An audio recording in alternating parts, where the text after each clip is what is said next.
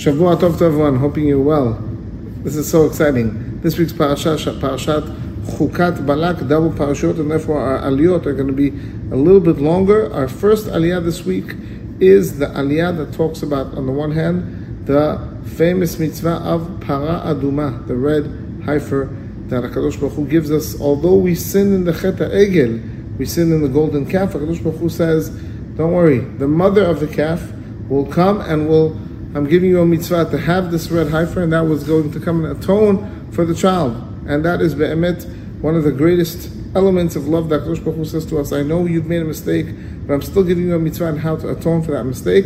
And we have this beautiful mitzvah that HaKadosh Baruch Hu gives us in how to always be pure for Him. Then that parasha goes into, unfortunately, the passing away of Miriam HaNevi'ah, the sister of Moshe and Aharon, the one that was has been there from the day one. Mamash, day one of the birth of Moshe, was the one that watched where to, to see where her brother's where the brother's basket is going to lead to, and she was the one that she passed. And interesting, the Torah tells us that Tamot Sham Miriam, Miriam died over there. After it already told us where she died, it emphasizes again that she died over there. And the Mefarshim tells us that that's coming to us, don't think she is dead, chas v'shalom, in eternal life. She died over there but right away she went into Gan Eden, and right away she is still bringing tremendous brachot for Asam Israel.